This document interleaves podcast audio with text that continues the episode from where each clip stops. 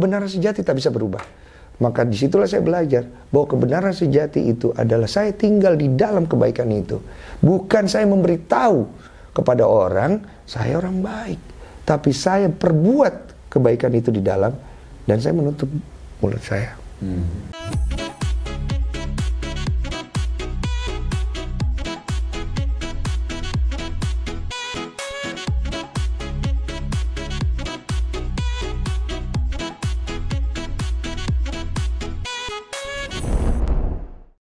Padahal dulu waktu basket nggak sengetop sekarang lah. Sekarang kok bisa sampai main film, kok bisa sampai ya itulah perjalanan hidup ya. Saya kan perlu duit juga. Iya, iya, iya, iya. Tapi saya juga nggak munafik, saya nggak suka barang itu. Oh iya. Jadinya saya akhirnya menjulat di ludah saya sendiri. iya. Apa itu pemain film ya kan? Bisa cari uang kan dengan cara bisnis. Terus main filmnya seru-seru lagi.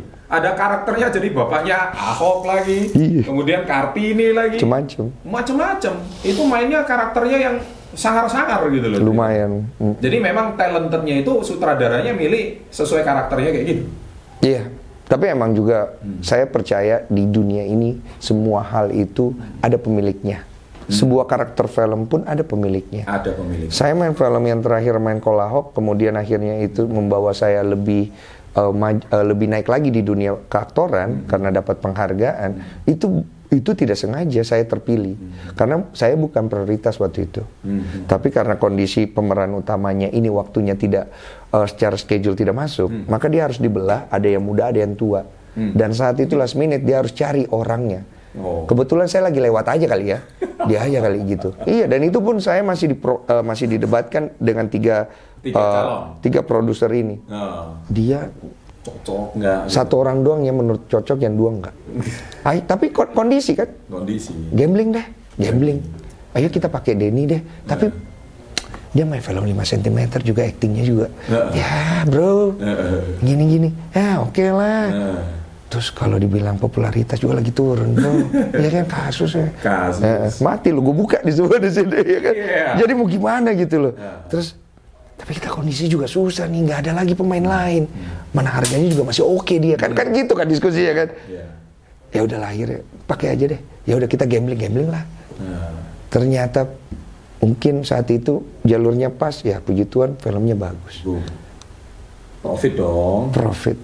Jutaan ya? Penonton ya atau lima di atas 500 ribu 1,6 juta lah oh, Indonesia bisa 1,6 mah waktu sebelum itu udah heboh banget lumayan lah itu around 17 m iyalah hmm. itu profit ya oh profit jelas iya. BEP-nya kalau nggak salah di angka berapa ya? Ya nggak tahu tuh. Ya kurang lebih begitu ya. Tergantung, tergantung ongkos produksi. Tergantung ongkos produksi dan iya. tergantung ongkos korupsi ya. iya. Saya tidak menuduh. Iya. Tapi kan ada. Ada. PU korupsi. Macam-macam bisa korupsi dalam situ. Iya. Gitu. Nah, jadi kembali ini kisahnya justru kalau saya lihat kisahnya Bro Densu ini ada mirip sama filmnya nggak sih? Mungkin. Mungkin. Ah, related lah pasti ada mirip-mirip. Ada mirip-miripnya ya. Ada jadi mirip jadi You punya kisah itu mirip film beneran loh. Kalau saya lihat ini, ini kayaknya orang ya, itu ya, ya dengerin you ngomong itu kayaknya nggak bosen-bosen deh. Kayak storyteller. Yes. Makanya saya bisa jualan obat sebenarnya. Kayak jualan obat itu pinter ngomong. iya. Nah, atau jual penumbuh jenggot gitu. Bisa, atau jual kebohongan kan juga bisa.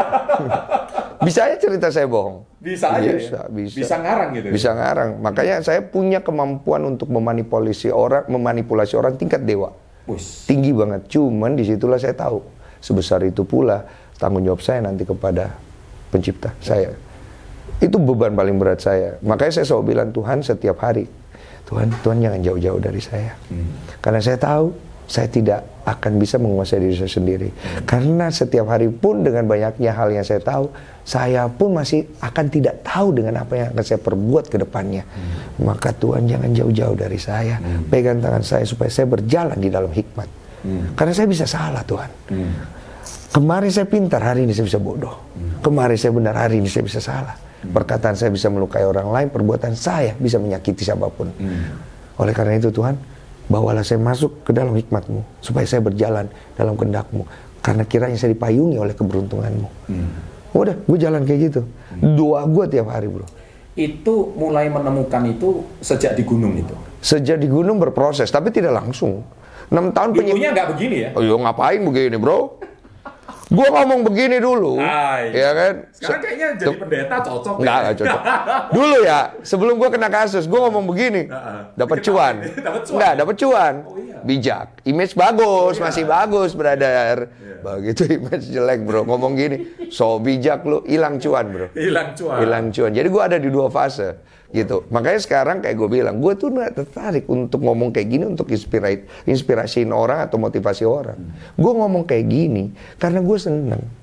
Bukan karena pengen ngasih tau lu, lu harus begini Saya harus catat poin begini. karena you seneng ini. Kayak gue Ini ini ini penting banget ini. Karena you seneng dan nggak ada beban kan. Nggak ada bukan beban. karena cuan, bukan karena apa? Karena eh, kisah inspirasi anda ini dibagikan ke orang lain. Hmm. Tapi satu poin yang saya lihat dari Bro Densu ini adalah you lewati satu orang yang nggak semua orang lewati. Apa itu pak? Ya tujuh dituduh tuh. Oh iya dituduh. Itu berat banget menurut saya. Dan apalagi impactnya ke keluarga kan. iya iya. Nah, dituduh ini dan sekarang ya tiba-tiba eh, kalau sekarang ngomong pantas lah, karena akhirnya tidak terbukti. Ya. Eh, untung ya. Ada kata untungnya lah. Ada, eh, hidup itu beruntung. Yang paling bagus beruntung daripada benar. Ah, setuju. Benar bisa bisa salah tergantung perspektif. Waduh. Kalau beruntung tidak bisa salah, tidak bisa tidak bisa ini. Komen di menit keberapa? Kamu semakin bingung ya dengan kata-kata Bruce. Beliau ini di tikungan dibelok balik gitu. mau putar kiri, mau putar kanan dibelok terus. Nggak bisa, Jago ini. Seperti jagonya dia dribble. Yoi, gue bisa membaca pergerakan orang ini. Yoi.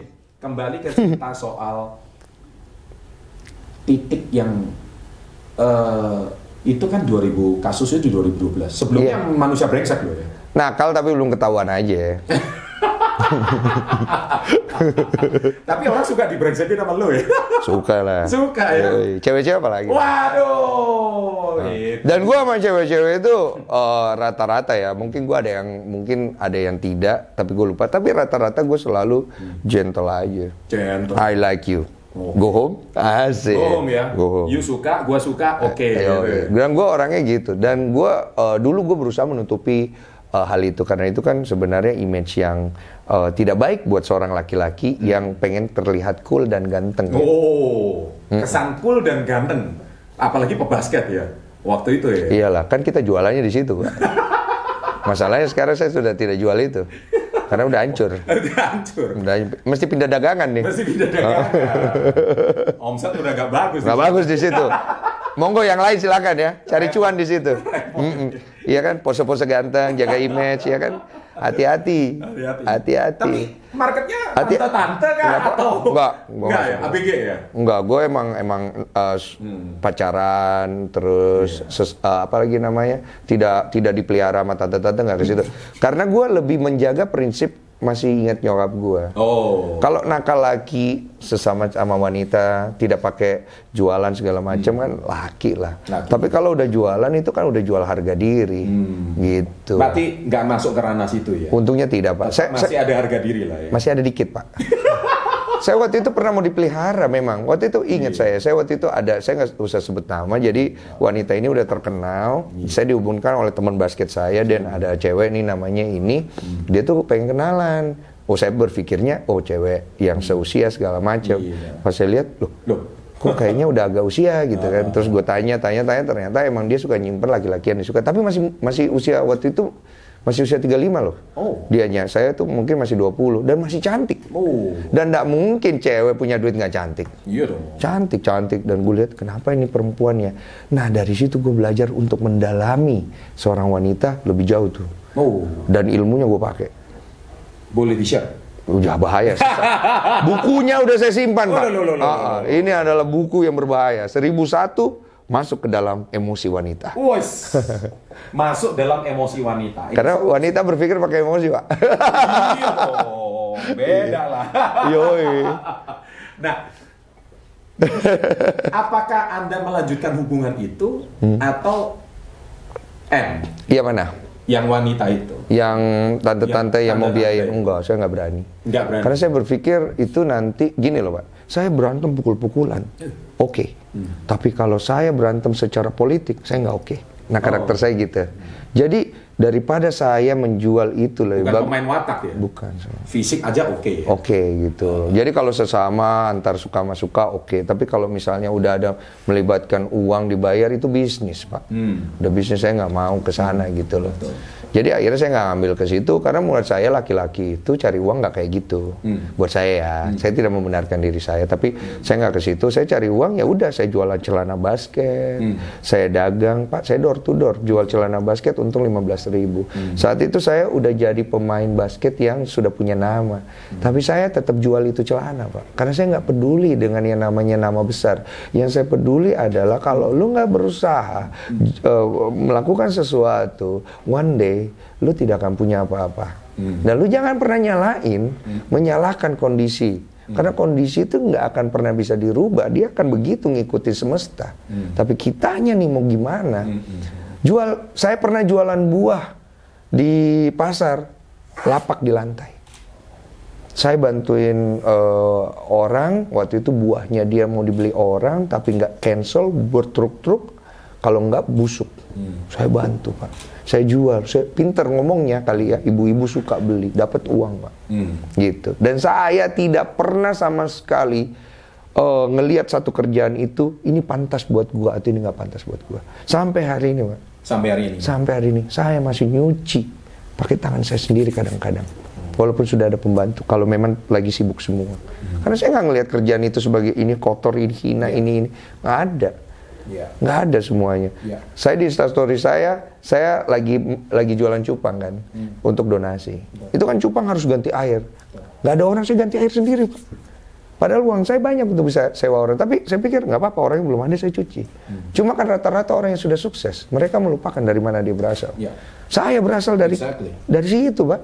Iya. Dan itu juga reminder Anda ya. Reminder kita orang-orang yang tahu kadar kita bisa sampai ke titik itu karena kita mau mengerjakan hal-hal yang kecil yang ada di bawah.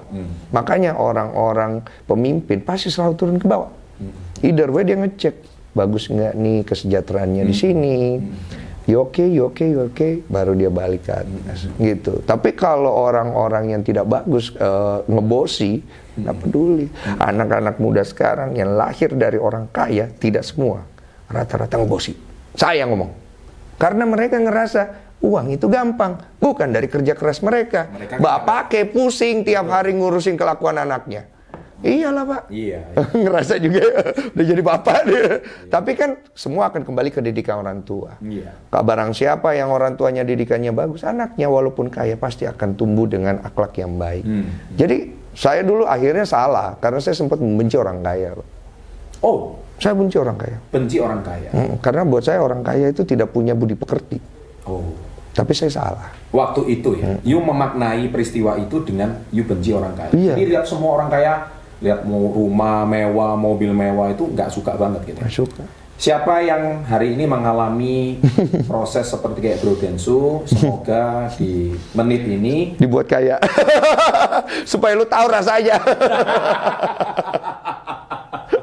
dan kita mau belajar sudut pandangnya kenapa kok akhirnya itu salah. Gitu. Iya. Nah itu boleh di share. Jadi awalnya itu saya ngelihat orang kaya itu Pak, waktu saya masih susah, saya pernah jadi kenaik angkot Pak. Saya berpikir, saya berekspektasi saat itu, dan mungkin juga sudah berharap, orang kaya yang bisa nolong saya Pak.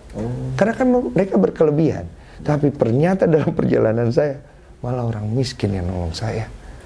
Saya bingung dan patah di situ dengan ekspektasi saya ke orang kaya. Menyusul kehidupan saya berikutnya dengan fase-fase saya, ternyata orang kaya memang tidak bisa kita andalkan untuk nolong kita saat perjalanan saya. Saya berpikir semuanya. Saya berpikir semuanya. Ternyata tidak. Ada beberapa orang kaya yang tidak begitu, tapi kecil persentasenya. Sejak saat itu saya memutuskan menjadi orang kaya yang tidak begitu. Wes. Iya, karena saya pengen hadir saat seorang anak itu, itulah saya saat itu. Mencari pertolongan, saya bisa mengeluarkan tangan saya. Bapak kan orang kaya, maka saya punya rezeki yang dititipkan lewat saya buat Anda. Tapi itulah juga masalah saya sekarang. Hampir semua orang datang minta tolong. Nah iya jelas. DM-nya tiap hari gituan ya. Rame, Pak. Rame. Lu kaya sih soalnya sekarang. Iya. Tapi nggak apa-apa, Pak. Nggak saya sampai bilang sama istri saya, siapkan satu tabungan sendiri, per sepuluhan sampai per dua puluhan setiap saya dapat penghasilan lempar ke sana. Siapa pun datang meminta di sini itu hak dia berikan kepada dia. Sampai saya ngomong kayak gitu. Kenapa? Karena saya udah nggak mau lagi terlibat emosional. Karena ngurusin orang nipu apa enggak. Ini orang Udah bener. peduli ya? Saya nggak mau terlibat. Karena kenapa? Itu akan menghentikan saya untuk memberikan kepada mereka pertolongan. Saya pernah ditipu, Pak. Berapa berapa orang yang minjem uang sama saya dengan menjual kemiskinan dan kesusahan. Itu sebelum di sosial media. Sebelum eh, sebelum dan sesudah di sosial media. Total di Instagram kemarin aja saya sudah di tidak dikembalikan uang saya 100 juta, Pak. Dari orang-orang yang muncul di Instagram meminjam uang. Tapi dia ngasih lihat saya lagi susah segala macam. Iya, iya. Saya kasih pinjaman 5 juta. Saya kasih gitu. Anggap sedekah aja lah ya. Iya, saya anggap tidak akan kembali itu uang. Iya, nah, itu kan nggak beban bagi Anda juga. Enggak beban. Makanya saya bikin itu. Saya bikin per, eh, tabungan sendiri di mana ini ada hak orang. Terserah hak itu mau dipakai buat Betul. menjual kebohongan atau enggak. Iya. But you take it sekalian sama dosa gua. Bawa. Heeh. Nggak apa-apa kan satu jalur. Satu jalur. Bayar upeti kan? Cakep. Bro Densu menarik tentang cerita perjalanan hidup. Nah sekarang gini, Em, menjadi orang kaya, kalau tadi sudah cerita soal orang kaya yang berharap menolong orang miskin. Tapi ketika anda sudah jadi orang kaya, anda nggak mau jadi orang kaya seperti itu. Itu itu suatu definisi yang diciptakan oleh Bro Densu. Ya artinya kita boleh lah ya dengar dari berbagai macam kisahnya orang sukses, bagaimana dia berhasil dan kata-kata itu bagus, indah dari Iya. proses setiap orang. Tapi uh, definitely itu kan dari luar ya, Betul. bukan dari dalam ya. Betul. Nah ini murni dari dalam karena proses pemaknaan hidup anda sendiri itu. Ya, saya nggak bisa statement itu. Karena buat saya pribadi itu bisa kembali ke saya. Yang saya bisa lakukan sampai hari ini adalah hal itu karena saya mengalami hal itu, Pak. Hmm. Kenapa saya akhirnya mau menjadi pribadi? Kenapa ada Batman? Ada Batman. Karena dia dia menjadi orang yang mengalami ketidakadilan. Hmm, betul. Kenapa ada Joker? Iya. Karena dia adalah orang yang terjadi karena mengalami ketidakadilan. Hmm. Pertanyaannya, tersakiti terus. pertanyaannya, mengalami situasi yang sama dengan hasil yang sama, Hmm. Iya. kok outputnya bisa beda? Hmm. Satu jadi Batman, satu jadi Joker. Ya. Kan lucu hidup itu. Setuju. Maka oleh karena itu dari situ saya bisa membaca bahwa saya mungkin saja bisa menjadi orang jadi joker suatu hari nanti. Hmm. Bisa. Bisa. Siapa pun itu bisa. Maka saya tidak berani berstatement bahwa oh ini memang saya kayak gini. Saya nggak berani. Karena dengan saya tidak melakukan itu selamanya saya akan berjalan di situ. Hmm. Karena tidak ada orang baik yang bilang dirinya baik. Karena yang ada hanya orang baik yang menjalani kebaikan. Catat tuh. Catat dan diulang-ulang terus. Itu butuh perenungan. Perenungan. Mengeluarkan sebuah statement. Saya aja merenung itu. Mantap seperti ini. Karena waktu itu pembelaan diri saya kepada Tuhan waktu proses saya enam tahun. Saya bilang saya orang benar. Tapi kenapa kok tidak adil gitu? Kok saya tidak adil? Terus kemudian saya diperlihatkan suatu kebenaran di atas kebenaran. Kalau memang saya orang benar, di bagian mana diri saya saya bisa menyatakan kebenaran saya? Hmm. Karena kebenaran itu bisa berubah-ubah, tergantung kondisinya, tergantung situasinya, tergantung hakimnya, tergantung duitnya. Iya pak, kebenaran bisa berubah-ubah. Iya. Iya kan, tergantung netizen sekarang. Iya. Iya kan, kalau netizen lagi ke kanan, kita kanan semua nih benarnya. Gitu. Tapi kebenaran sejati tak bisa berubah. Maka di situlah saya belajar bahwa kebenaran sejati itu adalah saya tinggal di dalam kebaikan itu. Bukan saya memberitahu kepada orang, saya orang baik. Tapi saya perbuat kebaikan itu di dalam dan saya menutup mulut saya. Hmm. Lebih baik saya dibilang orang sombong. Dibilang, lebih baik saya dibilang orang angkuh. Belak-belakan. Nah, Lebih baik begitu ya. lebih baik. Ya. Tapi biarlah hati saya, perbuatan saya untuk pencipta saya. Hmm. Makanya saya sekarang ini sudah tidak terlalu tertarik untuk ngasih kasih statement atau tindakan pada orang supaya orang itu bilang saya baik. Hmm. That's why Anda kalau eh, di Instagram posting lebih banyak eh, lucu-lucuan. Lucu-lucuan. Iya, iya. Lucu, Santai aja. Santai aja. Kadang-kadang sedikit mengedukasi dengan cara saya. Betul. Karena buat saya sekarang ini eh, orang tuh lebih pengen diedukasi dengan cara entertaining. Iya. Gitu. Entertaining dan saya pribadi juga tidak lagi menaruh investasi di situ terlalu banyak. Hmm. Secukupnya aja. Saya ingin orang teredukasi, Hmm. tapi saya tidak mau akhirnya Anda membebani saya untuk mengedukasi Anda. Hmm. Lombok saya ngasih tahu yang benar Anda kok nyerang saya. Hmm. Karena Anda gila. Kalau saya begitu sekarang, makanya saya nggak mau lagi investor banyak. Orang-orang yang investor banyak sekarang kan kejebak sendiri. Iya kejebak lah, mau mengedukasi diserang balik, iya kan? Akhirnya diserang oleh eh, ininya sendiri, ciptaannya sendiri.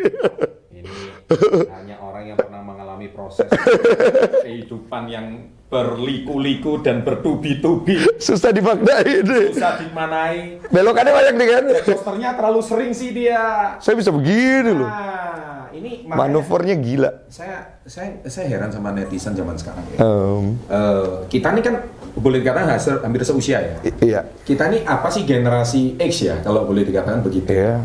Ba- eh, menuju Late milenial. late milenial. Late milenial ya. Hmm. Kita ngalami koran, Iya, koran. radio, ya. Jadi tentunya zaman dulu kalau orang baper tuh nggak ditulis di sosmed kan. Enggak dia. Nah, dan saya I learn a lot ya sejak saya punya channel eh, nggak usah ngomong sekarang jutaan subscriber. Waktu dulu saya masih ribuan aja, I'm shocked loh membaca komen itu. Oh my god, saya lihat "Ih, saya bisa ngerti isi pikiran orang gitu loh. Iya. Iya. Betul kan? Iya. Dan itu tak terpikir sama kita sedikit pun gitu. Iya. Dan akhirnya ya ampun, inikah namanya curhat Bang Denny ya? Iya, curhat, Bang. Gila. Nah, mungkin mungkin di era kita sama, tapi eh, tidak ada medianya. Sekarang kan ada sosial media. Nah, bedanya akhirnya kalau kita nggak ada medianya, kita curhat mungkin sama Buku diari, buku diary, Iya kan, ya atau kan? mungkin sama teman terdekat, teman terdekat. atau orang tua, atau kalau nggak mungkin sama Tuhan. Betul. Sebatas itu. Betul.